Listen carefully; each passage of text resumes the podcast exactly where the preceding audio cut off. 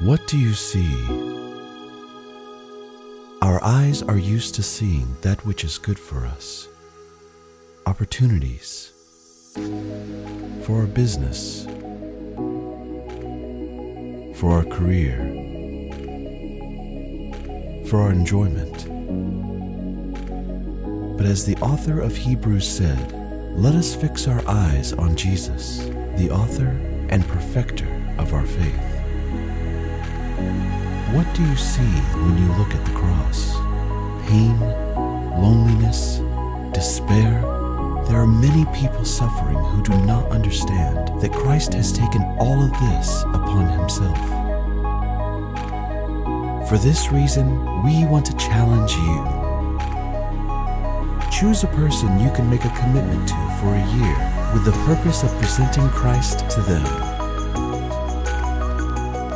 This can be a friend, your boss, or a neighbor, anyone, someone you will walk alongside, pray with, and help throughout the year 2020 with the sole objective of modeling the true gospel of Jesus Christ. Who do you see?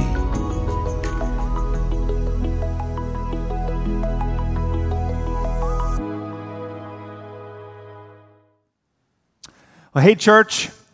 Today is the season finale of our series, Focus One 2.0 Be the Bridge. And we are looking into the words of Jesus here in John chapter 15, verse 4 and 5. So, will you read God's word with me? Jesus says, Abide in me, and I in you, as the branch cannot bear fruit by itself unless it abides in the vine. Neither can you unless you abide in me. I am the vine, and you are the branches. Whoever abides in me, and I in him, he it is that bears much fruit. For apart from me, you can do nothing. This is the word of the Lord. Now, this passage is so interesting. The analogy that Jesus uses to speak about you and me, who we are. We are branches, he is the vine. You see, it's really easy to act like someone you're not, to put on a face or to put on a front, because we try to shift and we try to mix and we try to blend into how people, how we believe people want us to, to look or act or, or be.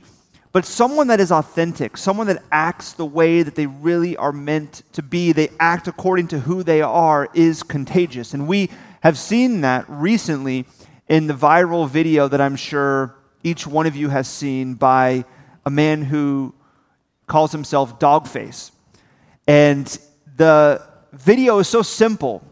The video is him skateboarding and listening to Fleetwood Mac as he drinks ocean spray and begins to sing it. But there's something about the authenticity of that clip that this is who he is. This is how he lives probably every single day. And it captured the imagination and it captured the minds of the world. I mean, there are so many millions and millions and millions of views on this TikTok video. There are likes and comments. I mean, Ocean Spray gave him a car, and now they're talking about doing commercials with him, and he's become a viral sensation. People are imitating that video, but it doesn't feel the exact same because it's not who those people are that are imitating it, but it's who he is. You see, Jesus is speaking here about who you are and who you are to be. And he's saying, don't act differently. You are a branch who is to abide in me and to produce and bear much fruit. That's who you are. Don't act like someone you're not. Don't try to be someone you're not. Don't put on a different front. Jesus, here, as he speaks to his disciples, he's speaking on the night when he was betrayed. After Jesus has shared a meal and he's sitting around the table and he's washed the disciples' feet and he's preparing to go to the garden to pray, and he knows that Judas is going to betray him. He knows he's going to be arrested, and he understands that his death is imminent. he teaches his disciples some important lessons, this being one of them. And so this is highly important for us. This is so valuable for us to understand because he speaks not just to them, but to us. And he speaks about fruit. He uses this analogy of a vine and branches and fruit. And what we see is the importance of fruit, the necessity of fruit, and the production of fruit. First, we see the importance of fruit. Verse 1 and 2 Jesus says this I am the true vine, and my Father is the vine dresser. Every branch in me that does not bear fruit, he takes away. And every branch that does bear fruit, he prunes so that it may bear more fruit. So he speaks here about the importance of fruit. I am the vine, my Father is the vine dresser, and any branch that does not bear fruit, he takes it away, he removes it. Later, Jesus will say that it, actually just gets burned up. It is useless. A branch that does not produce fruit has no use. But one that does produce fruit, God prunes. The Father prunes so that it can bear even more fruit, so it will grow and grow and grow. And the question that you have to ask yourself is well, what is fruit? If it is so important that Jesus shares this on the night that he is going to be betrayed, these are some of the last words that he shares with his disciples. They were important for them, they're important for us. He says, I'm the vine, you are the branches. My Father is the vine dresser. You are, to, you are to produce fruit, you are to bear fruit, because if you don't, it's useless, you're thrown away and burned. So, what is fruit? See, when we read here, we understand that he's speaking about behavior. He's speaking about how you live, your actions, and what you do. And typically, what we begin to think about is that speaking about being a good person. We're tempted to believe this. Jesus is saying, you're to bear fruit, you're to be a good person. And if you polled a room of 100 people, imagine 100 people in a room, there was a question that was asked. And the question was Do you think that it is important to be a good person? Is it important to be a good person? That room would overwhelmingly respond with yes. I, I would imagine that almost every single person in the room would say yes. If someone in the room says, no, I don't think it's important to be a good person, that is someone you want to avoid. You want to stay away from that person. But almost every single person would say, of course, it is important to be a good person. Now, if you asked a follow up question and you said, Are you a good person? Again, almost every single person in the room would say, Yes, I'm a good person. Now, some people may couch it and say, I'm a good person, but I have my demons, of course. I have things I struggle with. There's things, you know, about my personality or my character that I'm not happy about, or things I've done in the past that I'm not proud of, but I'm a good person. And the reason we do this and the reason that we respond like this is because we compare ourselves naturally to other people. We compare ourselves to other people, typically people that are doing things that we would never do and are acting in a way that we would never act, and we think to ourselves, I'm a good person, especially in comparison to them, because we want to feel good. We want to feel like we're making strides to being better feel good about ourselves. Now, I want to do a little thought experiment. We have that room of 100 people that we polled. Almost everybody, hopefully everybody, said that it's important to be a good person. And then everybody responded with saying, Yes, I'm a good person. I'm, the majority of me is good. Now, if you had the ability to look into the lives of every single person there, all 100, and you were able to see their thoughts, and what they did in secret. You were able to, to glean their motivations behind even some of their honorable and good actions. And then you were asked, every person in this room said that they were good. Do you think every person in this room is good?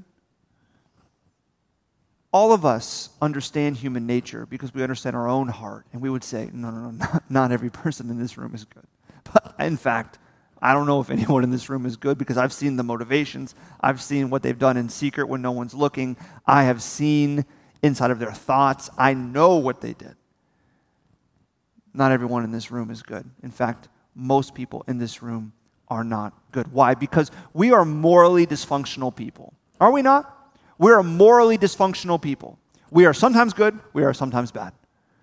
We sometimes have motivations that feel good about, sometimes our motivations are really messed up. We are morally dysfunctional people. This is who we are, and yet we believe ourselves to be good, and we believe ourselves to be striving towards goodness. Almost every one of us, and almost everyone we know. Now, why I bring this up is because this is so predominant in our culture that we believe it is important to be good, and we believe that we are in fact good, and we believe that we're all striving to be good. But in truth, if we look behind the curtain, we are morally dysfunctional. It's important to understand that because what that has created in our society is the truth of Christianity and who you are to be has been replaced with a new version that some call moralistic therapeutic deism that looks and feels to many like Christianity, but is not Christianity, and it is not consistent with what Scripture says about who God is and who you are.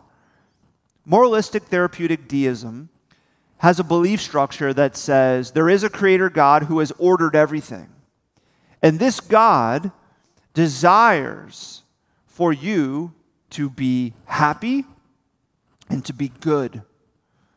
That is God's design and desire for you is to be happy and good. And so, therefore, the central goal of life is to be happy and to be a nice, good person.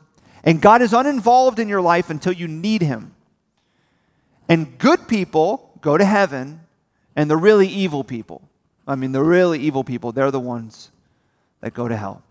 This is moralistic therapeutic deism. And what does it produce? It produces people that believe that serving is optional. Serving is something you do when you have some time. Sacrifice is something to be avoided unless you're going to get credited for it. That generosity and giving is something you do when you're emotionally moved to do so. It's not connected to stewardship. That praise is a song that you sing, not a posture that you hold. That the church community should be one that suits you, not one that stretches you. And that the importance of fruit is connected to the importance of just trying to be a good person. This is moralistic therapeutic deism. It is not Christianity. This is not what Jesus speaks about. Christianity does not say that serving is optional. It does not say that, that sacrifice should be avoided. It does not say that giving is something you do based upon emotion. It does not say that the community that you're involved in in the church is supposed to suit you. In fact, it's supposed to stretch you. It does not say that praise is a song, rather, it's a posture. And it does not say that the importance of fruit is the importance of being a good person. The Christian message, what Jesus is saying here, is very different. You see, the crux of this message that Jesus shares about the importance of bearing fruit is not connected to being a good person, but is connected to God's mission. It is connected to God's mission for you. Because the church doesn't have a mission, God's mission has a church. Did you hear that? The church doesn't have a mission, God's mission has a church. That means you're a part of the mission. That means the production, the bearing of fruit in your life is, is how God begins to advance his mission through you, the church. Because God's mission has a church, and it involves you. That's what Jesus is saying here. That fruit is important because the fruit that you bear in your life is useful for the mission of God. He uses it in you. That's why branches that don't produce fruit are cut off and thrown away. But the Father, as a vine dresser, prunes the branches so that it can continue to grow fruit because it is a part of God's mission. You are a part of God's mission. So, what is this fruit? Well, we're told in Galatians chapter 5 what this fruit is. You've probably heard this before. Galatians chapter 5 speaks about the fruit of the Spirit. It says in verse 22 the fruit of the Spirit is love, joy, peace, patience, kindness, goodness, faithfulness, gentleness, self control. Against such things there is no law. These things, these fruits of the Spirit are important because they connect you to God's mission, which you are a part of. And they are necessary. Fruit is necessary in your life. It's who you are. You are to be a person that bears fruit as a follower of Christ. How, why is fruit necessary? Well, for two reasons. One, it's necessary because the bearing of fruit glorifies God and engages you in his mission. Look what verse 8 says.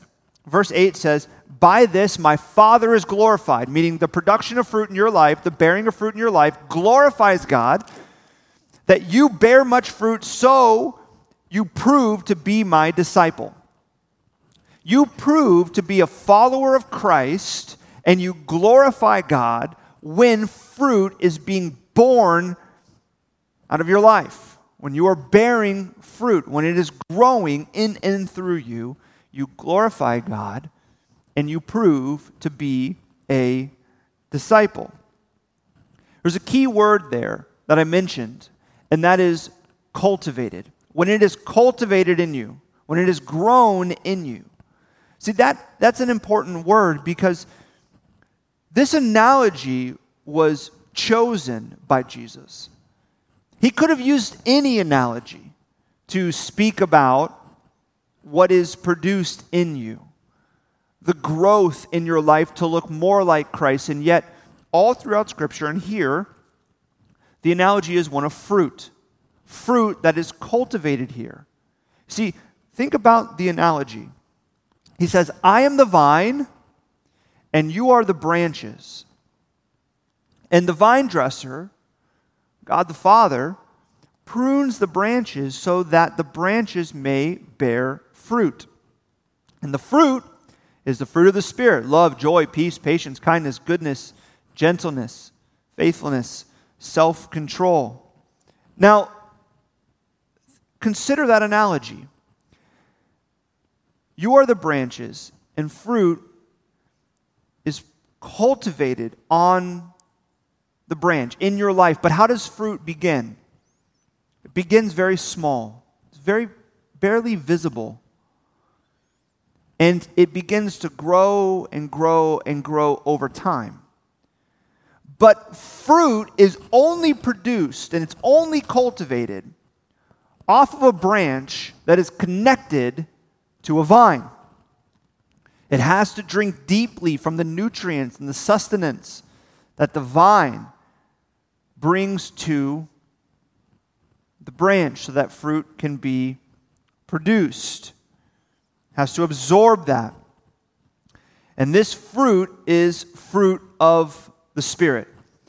It is not the fruit of good works. It is not the fruit of you got to try harder. You see, what Jesus is not saying here is that you need to produce the fruit by working harder, by getting more focused on seeing love and joy and peace and patience and kindness and, and self control and all these things bear, born out in your life. You need to work harder. It doesn't say that. It's fruit of the Spirit, not fruit of you. See, that is really important to understand. Because remember, this fruit that is produced in your life brings glory to God. You prove that you're a follower of God, but it brings glory to Him. Why? Because it's His fruit that He produces in you. Listen, if you think about some of these things, The fruit of the Spirit love, joy, peace, patience, kindness, all the ones that I named in Galatians chapter 5. Have you ever tried to produce those in your own life? Now listen, I'm going to be I'm going to be honest, I'm going to be vulnerable with you. I am not a person who naturally has the fruit of patience. Are you there with me? I am not the most patient person, which is why I try not to drive in Miami because it tests my patience. Now, if I try to work on being patient, I will get impatient with my lack of growth in being patient. All of us, when we read the list of the fruits of the Spirit, there are many of them that we struggle with. They don't come naturally to us, they're difficult for us. Maybe for you, it's peace. Maybe you struggle with anxiety. And if someone were to tell you, just like work at being full of peace, it's not that easy. You can just work at it. Maybe for you, it's self control. Maybe you have that, that same struggle, that same sin that you continue to battle. And, and if someone were to say, just have self control, it's like it's not that easy. Maybe it's joy. Someone would say, just, just be happy. Can't you just be happy? It's not, it's, not that, it's not that easy. Or maybe it's kindness. Maybe you're an, an abrupt, kind of to the point person. So just, hey, just be a little bit more gentle. Be a little bit more kind.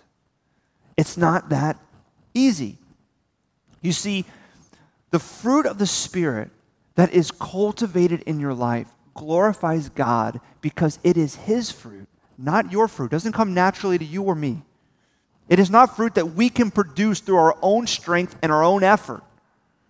It is cultivated in us as we are connected to the vine, as the Father prunes us so that we might bear fruit, and it brings glory to Him. See, when the fruit of the Spirit begins to grow in your life, it reveals not only to you, but to everyone else that God is working in your life. And that brings glory to Him. It's why fruit is necessary. It's important and it's necessary because it brings glory to God and it engages you in God's mission. You will prove to be a follower of Christ when you begin to see the fruit of the Spirit cultivated in your life. And the second reason it's necessary is because it breeds joy. Breeds joy. Jesus says this in verse 11. He says, These things I've spoken to you, that my joy may be in you and that your joy may be full. He says, You want to have joy? You want to be full of joy, the kind of joy that Jesus has, the author of joy. Listen to my words. I'm the vine, you're the branches. You're to bear fruit. You have joy. Joy that is full. Now, this feels so counterintuitive. It feels counterintuitive because you understand what you're being invited into, what Jesus is saying about who you are. That you are a branch connected to the vine who is to absorb the nutrients and the sustenance of the vine. You're united to Christ. And therefore, what is produced in your life doesn't look like moralistic therapeutic deism, where serving is optional and sacrifices to be avoided unless you get credit for it, where generosity is purely emotional, where you just find a community that suits you, where you just focus on being a good person and trying to be a good person. Where praise is a song you sing occasionally at church or maybe in your car. You see, you understand that what Jesus is saying here is that you are to be a person engaged in God's mission by seeing fruit produced in your life, and that will require serving, and it will require sacrifice, it will require stewardship, it will require living generously, it will require being a part of a community that you let stretch you it will require a posture of praise. And it feels like, wait, how is that going to produce joy? And the reason why we're skeptical of this is because many of us have bought into the lie that we're fed in society and has been fed to us for centuries. That joy is found by being selfish. That joy is cultivated by focusing on your comfort and your leisure. By joy is found by carefully curating your dreams at the expense of everyone and everything else and running after that. By joy is found by doing what feels good to you. We've bought that lie. But has it worked? I mean, has it worked? If you look around at people that have the very things that you think will bring you joy, has it worked for them? Are all famous people pain free? Are all wealthy people full of joy with no issues? Is your boss happy? See, we elevate these things of comfort and status and quote unquote success, accomplishing your dreams. And we think if I can just do all of these things, then I'll be full of joy. If I can just run after these things I set forward for myself that everyone else tells me if I, if I accomplish them, if I achieve them, if I protect myself, if, if I serve myself then I'll be full of joy. It hasn't worked and it's not going to work. God's word comes and it confronts this lie. It confronts this lie and it says to you and to me that joy is found when you live according to who you are.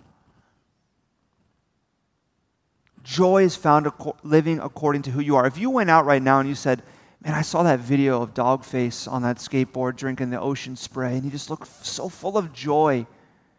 I'm just going to go try that. See if it brings me the same joy. I'm going to put Fleetwood Mac in my headphones. I'm going to get the ocean spray. I'm going to skateboard.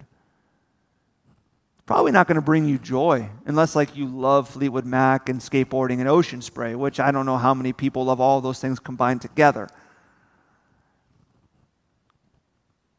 You see, Jesus is saying, live according to who you are. You are a branch connected to the vine, and you're to bear fruit.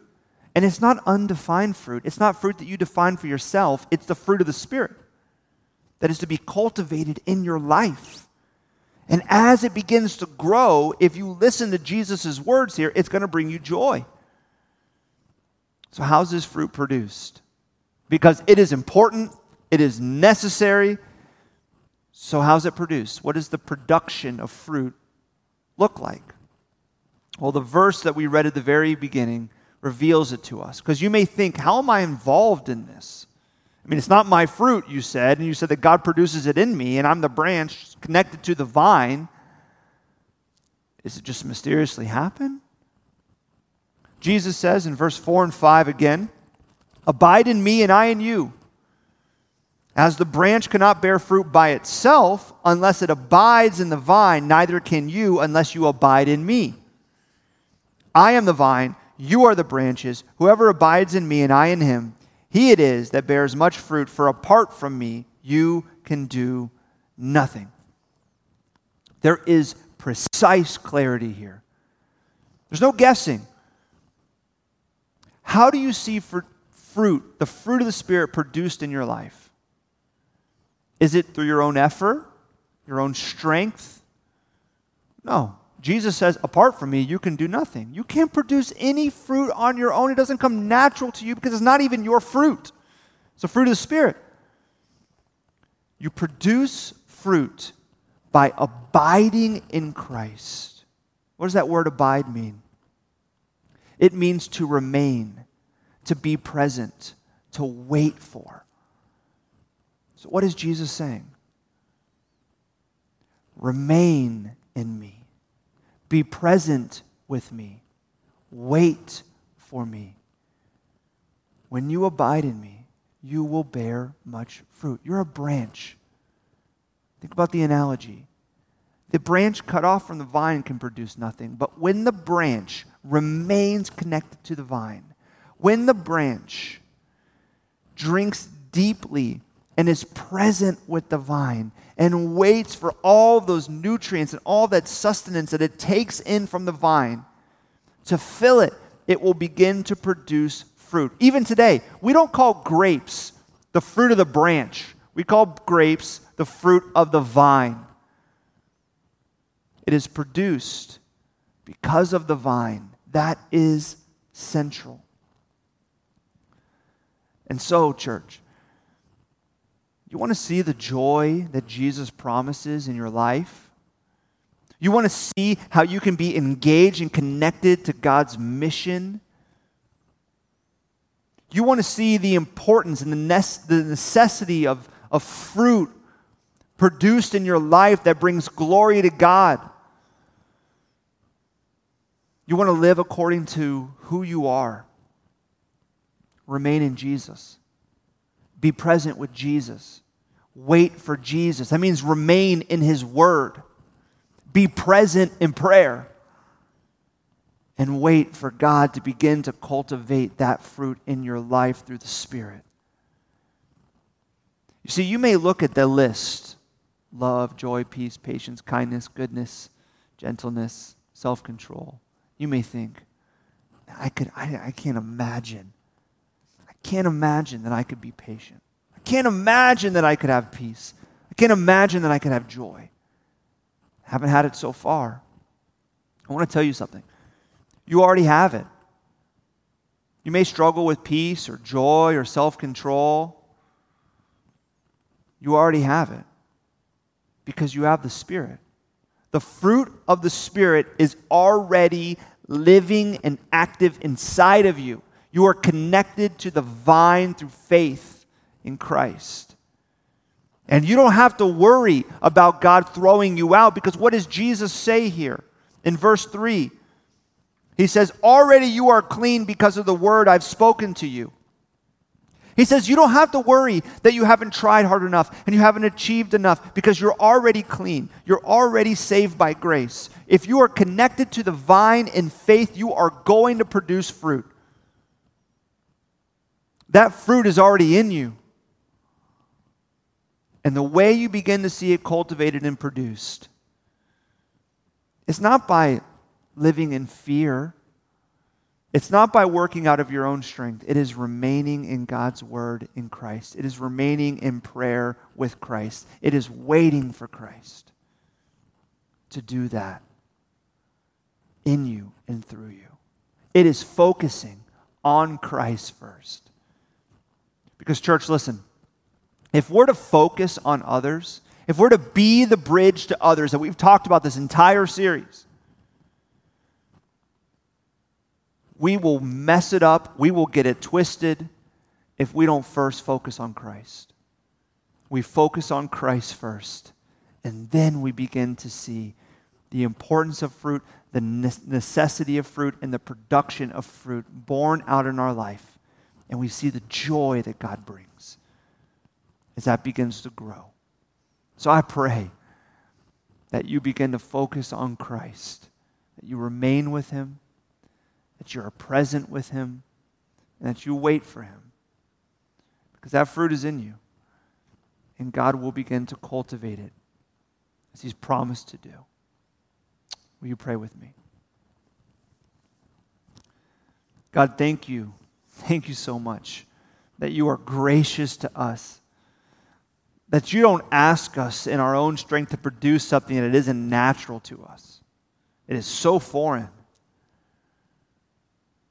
But you promise us as we abide in you, as we remain in you, and we're present and waiting for you, focus on you, Jesus. That fruit will be born out of our life, it will be cultivated and produced. Fruit that actually brings us joy full joy. I pray that we would experience this as your church, that we would see how you would use us in your mission, that would excite us to be together, connected to you, focusing on you, Christ, and then seeing all the fruit that is produced for your glory and your glory alone. We prove to be followers of you, Jesus, by the way that you work in and through us. It's in Jesus' name we pray. Amen.